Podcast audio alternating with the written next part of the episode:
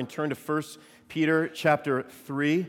Uh, this is week 10 in our series through 1 Peter. Just a little background if you are joining us for the first time. Peter was one of the 12 disciples of Jesus, and he was a lot like that friend or relative who's literally about to show up at your house for Thanksgiving this year, right? The guy that you kind of wish wasn't there, but you know, number one, the fact that he is there means it's not going to be boring and uh, you're, you're kind of glad he's there in a way, right? And, and that's, that's kind of Peter when we kind of get, when we read through the Gospels and read through some of the other letters that were written, that's kind of the view and the perspective we get on Peter in the span of three years, which is how long he traveled and was on tour and hung out and was trained uh, with Jesus. I mean, Peter just did some crazy things, three things of which were uh, he rebuked Jesus at some point, which in our vernacular means he told Jesus off one time.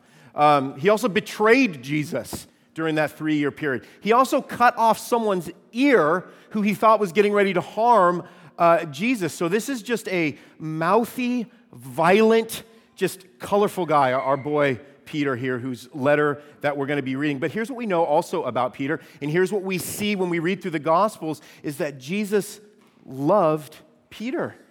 Jesus loved Peter. He loved him in all of his arrogant and all of his adolescent failings. And what he ended up doing with Peter is he ended up sending him to be the lead pastor of a church planning movement that we are part of literally today. Like, like, like right now. Like, like this church right now. Like you.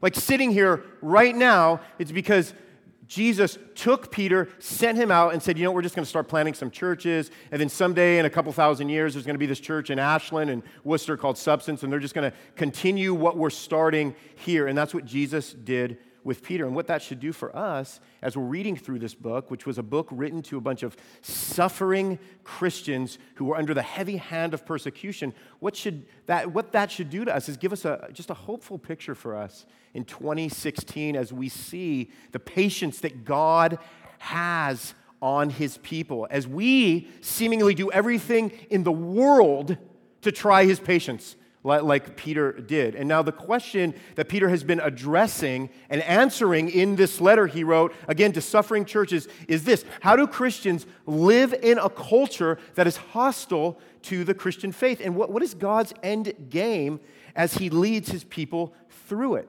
So that's the question and sort of the answer that Peter keeps repeatedly go through. What's interesting is how timely this letter is for us in 2016 as we see, as we can kind of get sort of starting to get some hints at the way that the Christian faith is just beginning to be portrayed and handled in our culture, right? I mean, this is not our grandparents' Christianity anymore, which sort of had a place next to, you know, apple pie and baseball as America's favorite religious pastime. That's not really what it is anymore. The tide is changing, and Christians are now, especially in other parts of the world, more so than what we experience here in America, Christians are now being faced with a world that is just completely, either completely hostile to people that hold to the Orthodox faith, or that's becoming hostile there's things, there's opinions, there's views that we take because we get our truth and our beliefs from this book that are just not going to vibe with culture. Nobody's going to be super thrilled and stoked out of some of the positions that we take from this book by holding to the Orthodox faith. And the Bible is, is actually pretty clear on the instruction that it gives for Christians to persevere when the world is actually being the world and pushing against those that hold to biblical truth and conviction. And we've seen over the past three, four weeks, really, how Peter's been giving us just these practical examples, how he's been providing different categories for how to live righteously before people who don't share their beliefs, which is to endure with the kind of godly, patient, and submissive humility that Christ endured with through his own sufferings. So, the category that Peter gives us, the example we learned last week, the example to follow as we find ourselves faced with opposition is no less than Jesus Christ. And that's because the call for all believers is to embody the kind of character that we see in Jesus Christ by living righteously before the face of God. One of the things a Christian doesn't have the luxury of saying. One of the things that you don't really get to say is, sorry, that's just who I am. We don't really have the luxury of saying that because the gospel has saved us from being stuck in a perpetual place that doesn't honor and that doesn't please God. So none of it, so, so some of you probably like said that to your spouse or your friend this week. You know, sorry, brother, that's just who I am. Yeah, you don't really get to say that. We don't have the luxury of saying that because it denies the sanctification and the growth and the rebirth that has happened in your heart that God is working in and through. So, Peter's going to cap off his thoughts over the past three weeks um, when he's really been talking about what it looks like to submit in conditions that are less than ideal. Know, he kind of talked about what it looked like to submit to authorities that you don't agree with, that you don't vote for.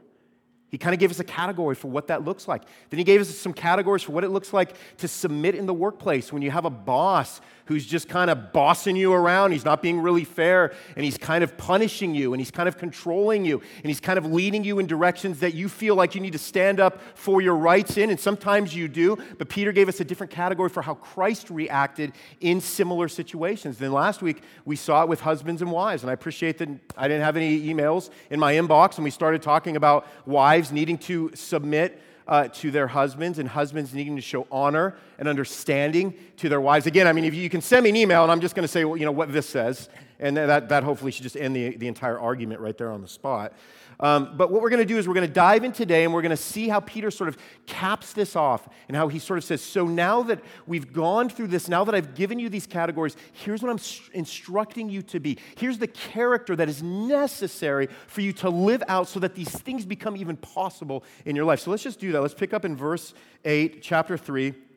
And he starts by saying, finally. So that's why we know that Peter is kind of, he's getting to a particular endpoint uh, that's going to serve what he's written to them before this. And he says, finally, all of you, all of you, have unity of mind, sympathy, brotherly love, a tender heart, and a humble mind. Then he says in verse 9, he repeats what he said earlier.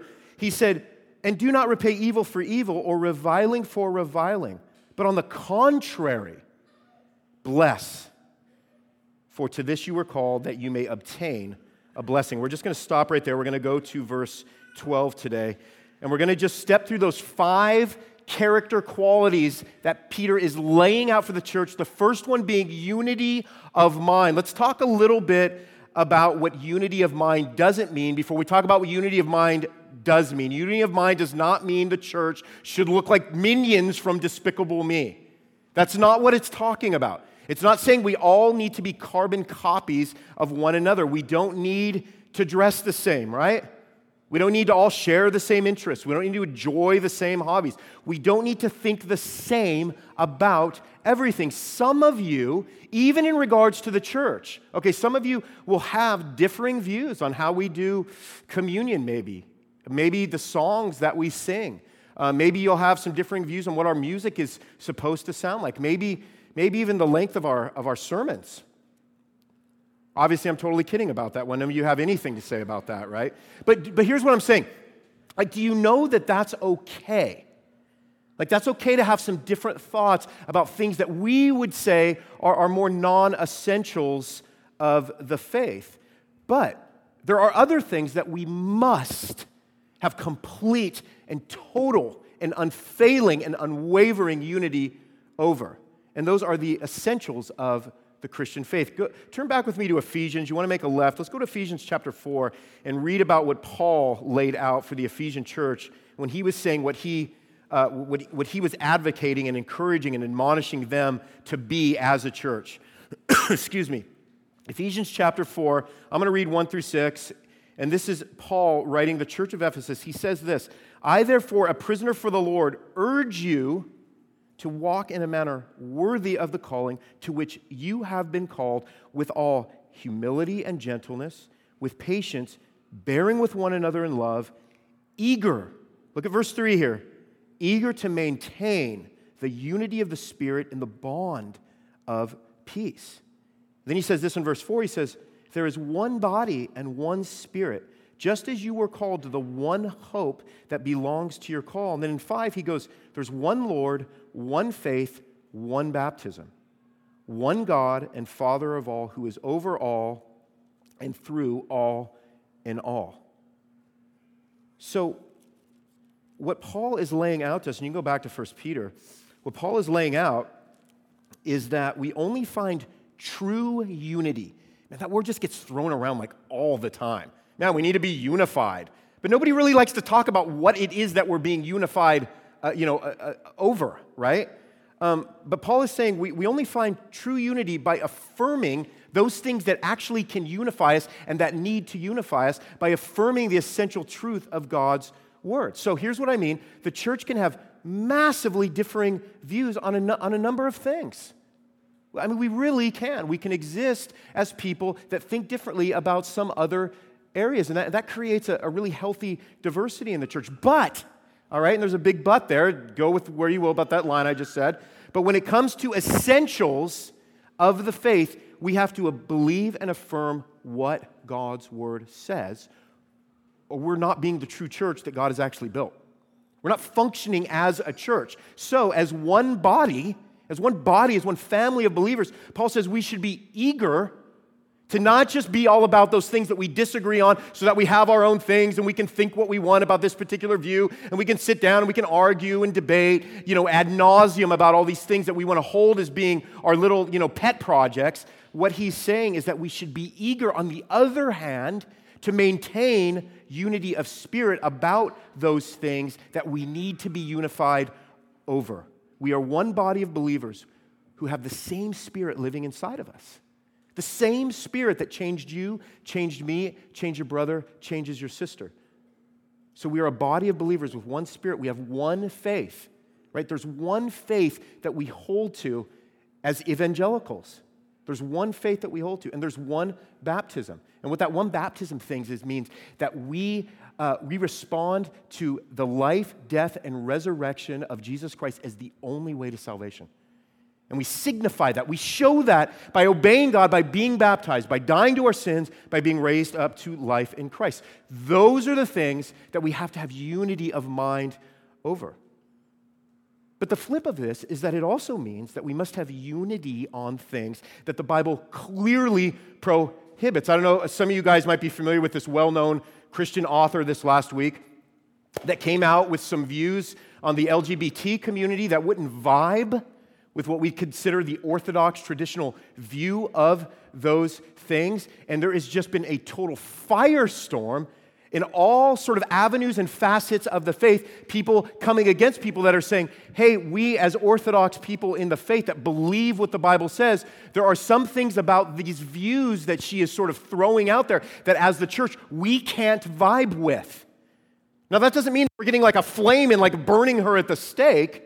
But it just means that if she is holding to view, if she is saying, I'm a part of this particular evangelical, Christ exalting, orthodox faith community that we are all a part of, and she holds to views that fall outside of that, well, that's not unity for us just to say, you know what, it's cool. Just come in, think what you want, believe what you want. It's not what we believe, it's what this book tells us and we affirm as the anchor, as the anvil of our faith. Does that make sense? Unity of mind happens when the church doesn't drift from the clear biblical teaching of God's words. Man, and you see a lot of drift. You see a lot of drift because trying to distance yourself from truths that are unpopular in the world feels safer. It feels safer in the world to go, yeah, I'm cool with that.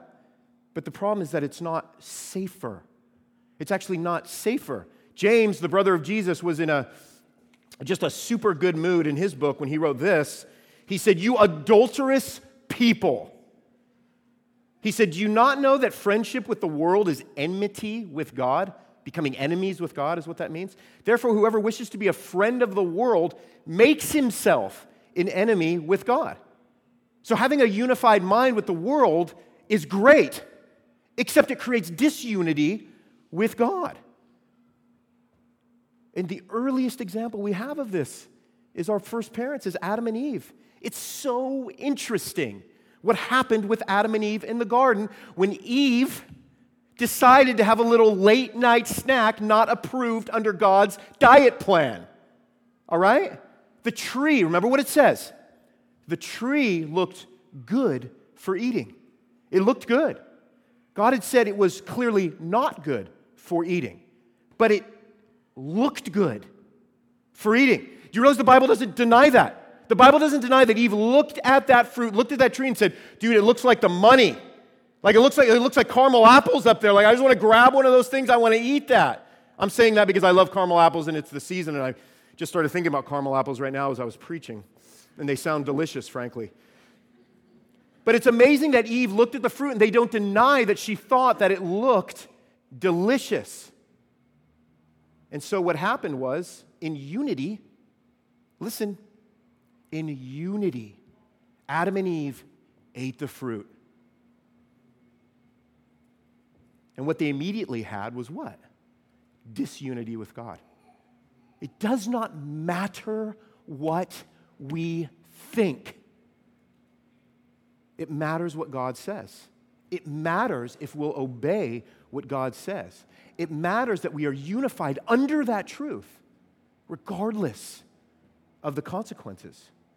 That's unity of mind in the church. And then he goes on to a few more things. He talks about sympathy. He says, have sympathy. And what sympathy means, it's another word for compassion. And what we know about compassion is we know that Jesus was compassionate. In Matthew 9, it tells of Jesus when he saw the crowds, he had compassion for them because they were harassed, it says, and helpless. They were like sheep without a shepherd. Imagine a church. Imagine a church that was moved by the compassion of Jesus. And I, I think we are a church where I've seen evidence of that, of us being moved by compassion. And some of you guys have experienced this in the church and other in other ways um, where you've experienced the compassion of a brother or a sister. I remember years ago, man, I was just going through just a massively tumultuous time. Um, and I didn't feel like I had a lot of people around me, a lot of support. And a friend of mine just dropped everything. He drove two hours just to sit down and listen, just to listen to me, just to listen to me complain and cry and be angry and rant and rave. I mean, he, this dude had nothing in his power to fix anything. But he had everything in his power to listen and remind me that I wasn't alone. And that's, that's what he did. That we would be a church who would be the first to show that level of compassion, to show that compassion to our church family, to our neighbors, showing care, showing concern, asking questions, taking the time to sit down and listen to a hurting brother or sister share their thoughts, express their fears, pour out their worries Help them find tangible ways to help, reminding them of the love of Christ. Man, there's just no limit to this. There's no limit to the capacity that we have to be compassionate body of believers towards the body of believers that God has put you in. This is the heart of Christ. And then Peter just continues with brotherly love and tenderheartedness and a humble mind. He repeats his call for brotherly, brotherly love. We learn that in chapter uh, 1, verse 22 uh, brotherly love, which is to have a pure and earnest love for our brothers and sisters in Christ that plays out in tenderheartedness and humility of mind. Gosh, I remember this. One time I was younger, I, I mean, I was a lot younger, and man, I was just, I was one of these kids that took a long, I was home, I was a homesick kid. You know the kid who, like, you know, he has to go spend the night at the, the person's house and he's crying all night because he just wants to be home and he wishes somebody would just take him home to his mom and dad. I mean, that, that was me, right? And so my parents, knowing that and being a little on the cruel side, obviously, they sent me and my brother away to a, a summer camp for like a week or so. And I remember I was just wrecked. I just was wrecked. I just, I just couldn't, I had no grounding. All I wanted to do was go home, but we were like, you know, eight hours away from home, and they, you know, they couldn't like fly in the personal helicopter to ship me back to the house and there was no recourse. And my brother, my brother, my little brother, I'm talking about a dude of which, you know, we've kind of done that for a long time. I mean, I just remember that just the clearest picture of this dude just having that tender heartedness towards me. And I remember sitting in our room. And I remember leaning against the wall, and I remember with my head down, I remember crying. I remember my brother walking up, sitting beside me, and putting his arm around me. I mean, whatever, we were 10 years old, but it was, the tender heartedness of Christ. It might be the last time we ever embraced. I, I don't know. but a tender heart, a tender heart that's quick to respond with mercy and with grace. Man, I'll tell you, it's been so encouraging during this election season to see brothers and sisters responding to one another on social media with so much tenderheartedness and humility. Thank you for laughing at that because I'm being completely sarcastic and absolutely ridiculous right now. But a tender heart is one that's been tenderized by Christ, that isn't so quick to condemn or be harsh, but sees one another in light of the undeserved grace that they've been given. Now, listen, this doesn't mean that we just, we just excuse sin. That's not what it means. It means that we look at our own sin first, which then allows us to respond to other sin and the sin that we see out there with tenderness. And this kind of tenderheartedness, it requires humble mindedness, the willingness to learn to admit faults, to own up to weaknesses, to have a growing awareness of your limitations and your sin. You know what's interesting about a humble minded person? A humble minded person just doesn't make everything about themselves. Jesus had a humble mind, which is odd considering he was God in the flesh. Like he had all the game, but he had a humble mind. His character was one of humility, which is why he didn't, as we see here in verse 9, he didn't repay evil for evil. Why he didn't pay reviling for reviling, but he blessed. Instead, he blessed like we are supposed to bless. Now, look, vindication, vengeance, is the default mechanism of our hearts, of our sinned against hearts. But it's interesting that nowhere in Jesus' life do we see him plotting against anyone. He said, Father, forgive them, for they know not what they do, while he was hanging on the cross and we were murdering him. Jesus didn't plot, he prayed. In fact, in his Sermon on the Mount, Jesus said, Blessed are those who are persecuted for righteousness' sake, for theirs is the kingdom of God. Paul said in Romans 12, Bless those who persecute you, bless and don't curse them. And then Peter echoes this in verse 9. He says, On the contrary, bless. When those people are coming against you, when those people are doing things of which your first inclination is to repay and to get back, he said, Don't. He says, Be contrarian in those moments. What does it mean to be contrarian other than to go against what comes most natural in your flesh? He says, Be contrary to that. Blessed, for to this you were called. You are called to that new nature in Christ, that you may obtain a blessing. What blessing? Well, he tells us here in verses 10 through 12. He quotes from Psalm 34 and he tells us what those blessings are. So let me pick up and read that in verse 10. Again, this is a quote from Psalm 10 from Psalm 34 and it says this. Whoever desires to love life and see good days, let him keep his tongue from evil and his lips from speaking deceit. Let him turn away from evil and do good. Let him seek peace and pursue it. For the eyes of the Lord are on the righteous, and his ears are open to their prayer. But, you guys hearing me right now? But the face of the Lord is against those who do evil. The lie, the deception, is believing that the secret to a good life is following your own heart rather than the heart of God, which is dying to sin and living to righteousness, like Peter pointed out to us a couple weeks ago. The unbearable consequences of this is that God's face won't be upon us, which is the only way for us to experience what the psalmist here is talking about when he says, loving life and enjoying good days. So there's a, there's a sobering side here to what Peter is saying, which is if we're not a church living out the character of Christ, it means we're doing the opposite.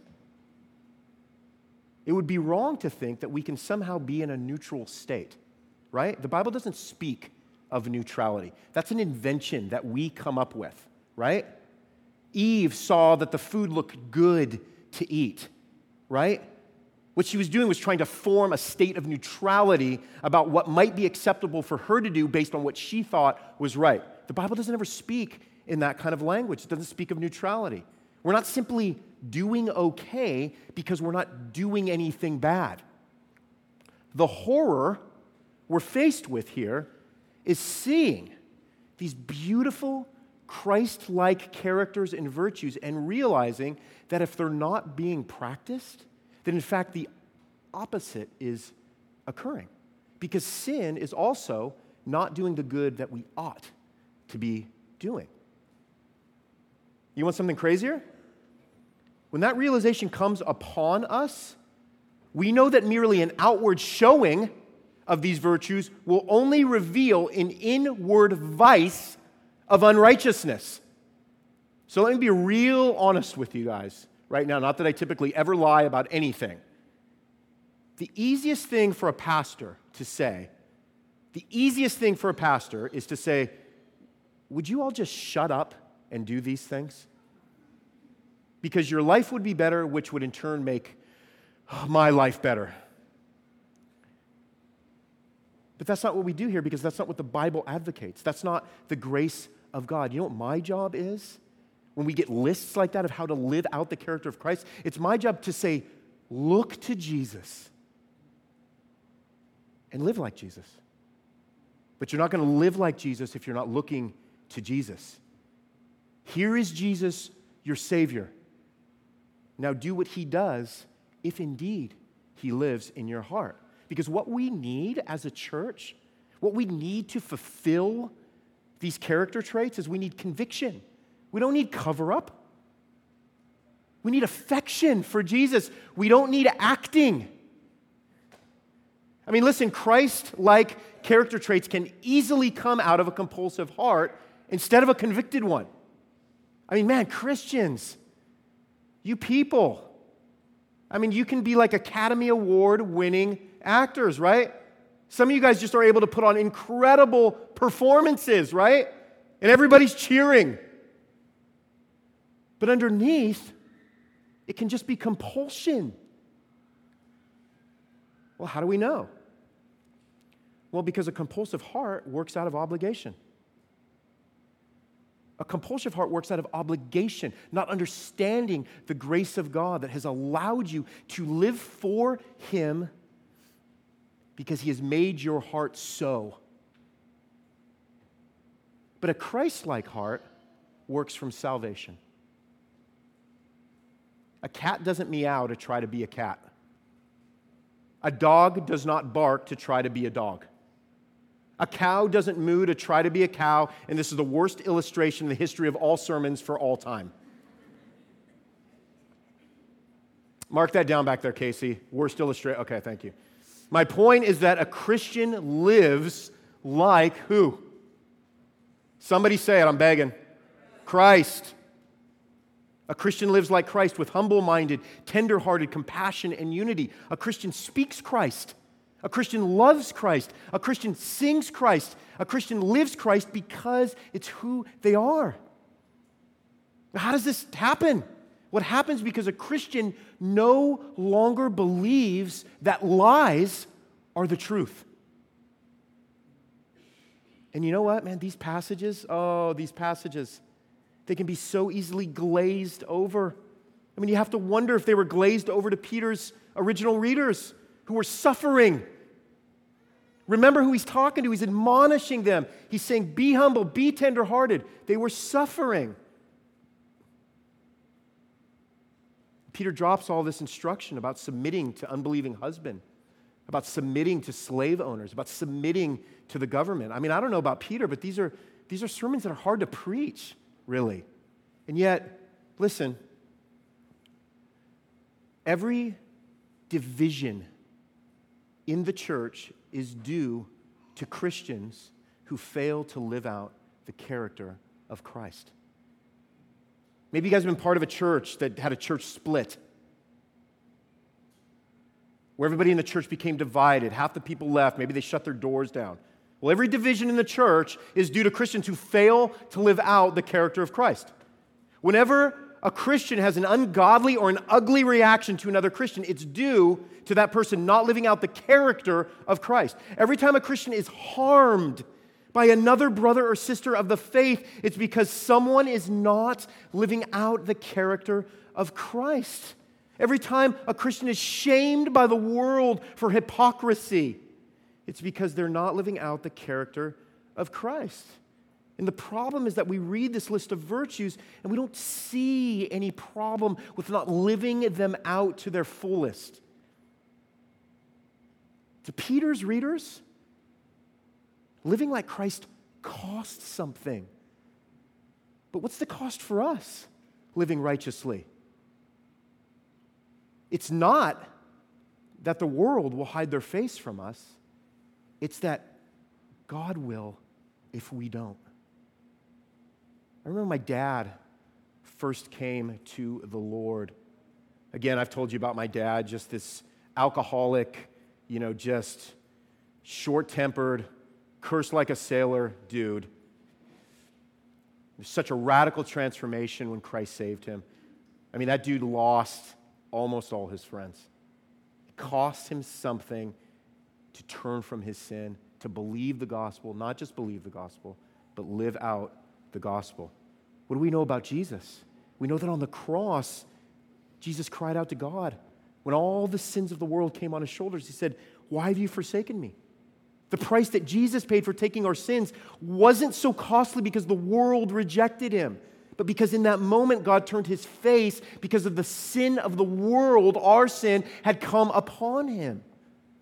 And so it's important for us to remember that sin is not just doing bad things that make us feel guilty, it's doing bad things because we're guilty. But repentance leads to righteousness, which results in relationship with God. I know that's a lot of R's I just laid out there for you. But that's the reason for doing all that Peter tells us. And it doesn't mean we won't be sinned against in the process. We don't live out the character of Christ in hopes of avoiding suffering. We live it out in the midst of suffering with the hope that God's face will be upon us like it was Jesus.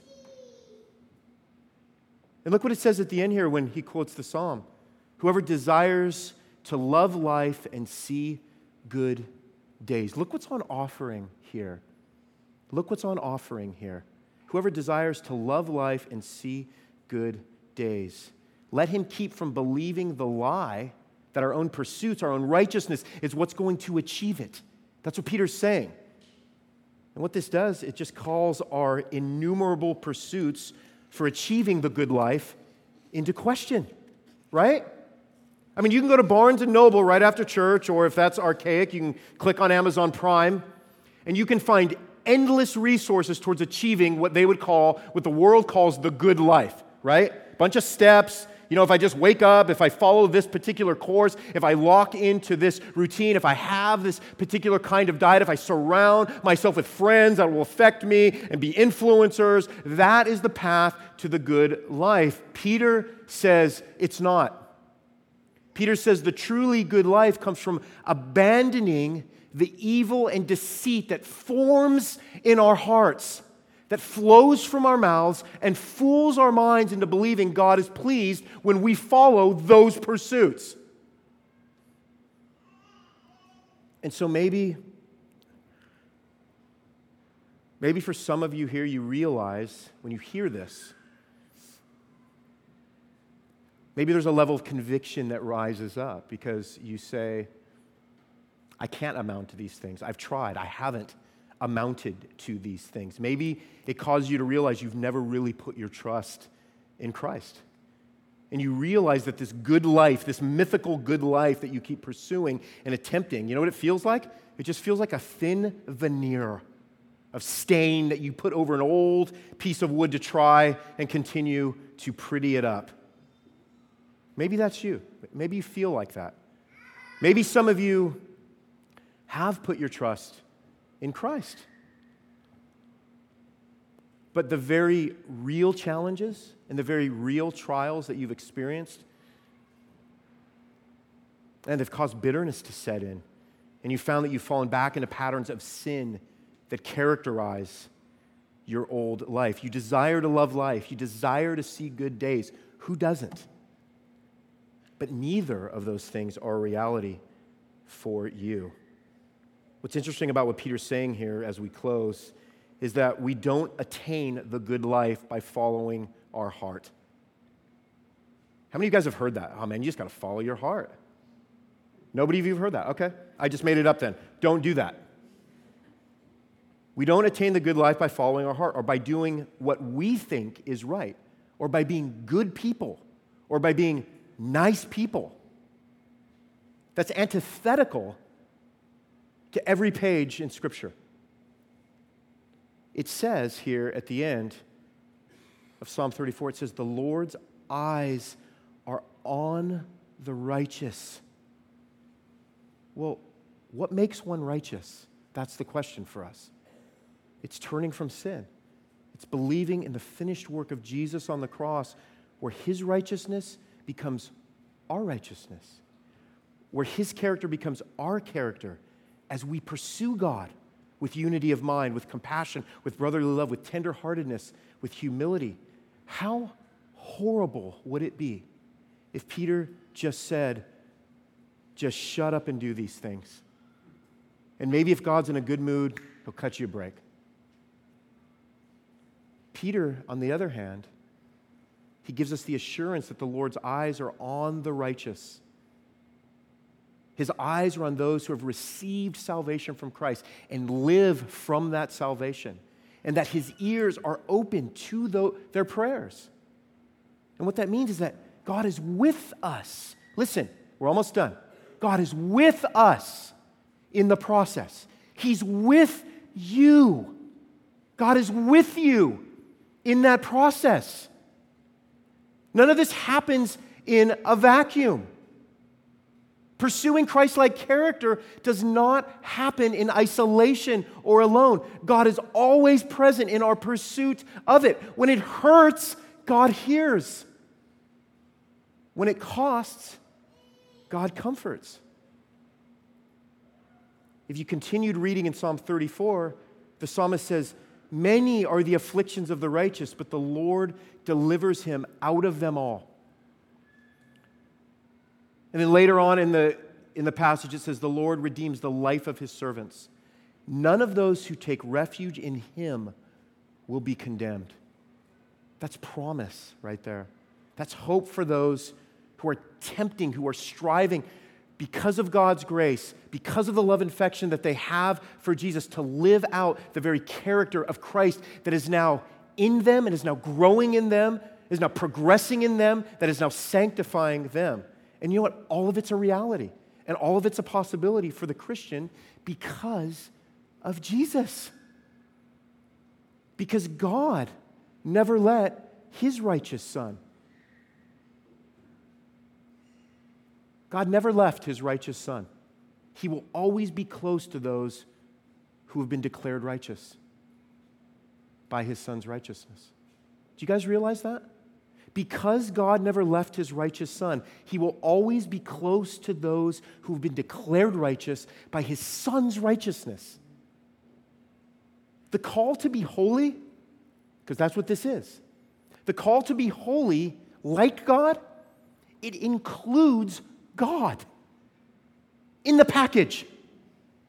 So the call to be holy means God is helping you to be holy like his son. It includes God.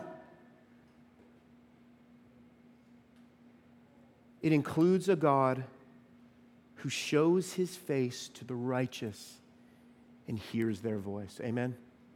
Let's pray.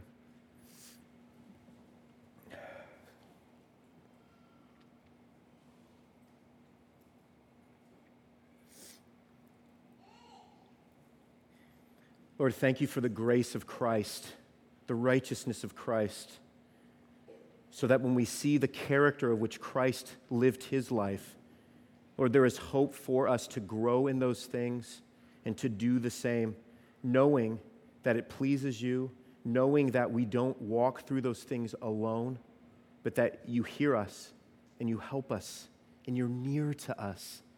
Lord, thank you for being near to us. Lord, be near to those who are going through trials and sufferings and moments in their life of which it feels like you are nowhere to be found. Give them the assurance that even when we don't feel things, it doesn't mean that you are not closely connected with us through every inch of every step that we take through them. Lord, remind us of the hope that we have in Christ. Remind us that we are able to live righteously because of Christ's righteousness. Lord, I pray that you would convict those who have not yet understood this, who have not yet turned from their sin, for those who have not yet received you and your grace. And I pray that you would do something in the hearts of men and women this morning that need to come before you, that need to turn from their sin, that need to be changed by the cross of Christ. Lord, let all of us be changed by that today as we go out and we seek to live out these character traits that exist in us because Christ exists in us. Lord, give us so much grace and give us so much joy because even when we fail, you don't cast us aside. You draw us back in to the sweetness of your embrace. Lord, give us much encouragement in that, we pray, and all God's people said, Amen.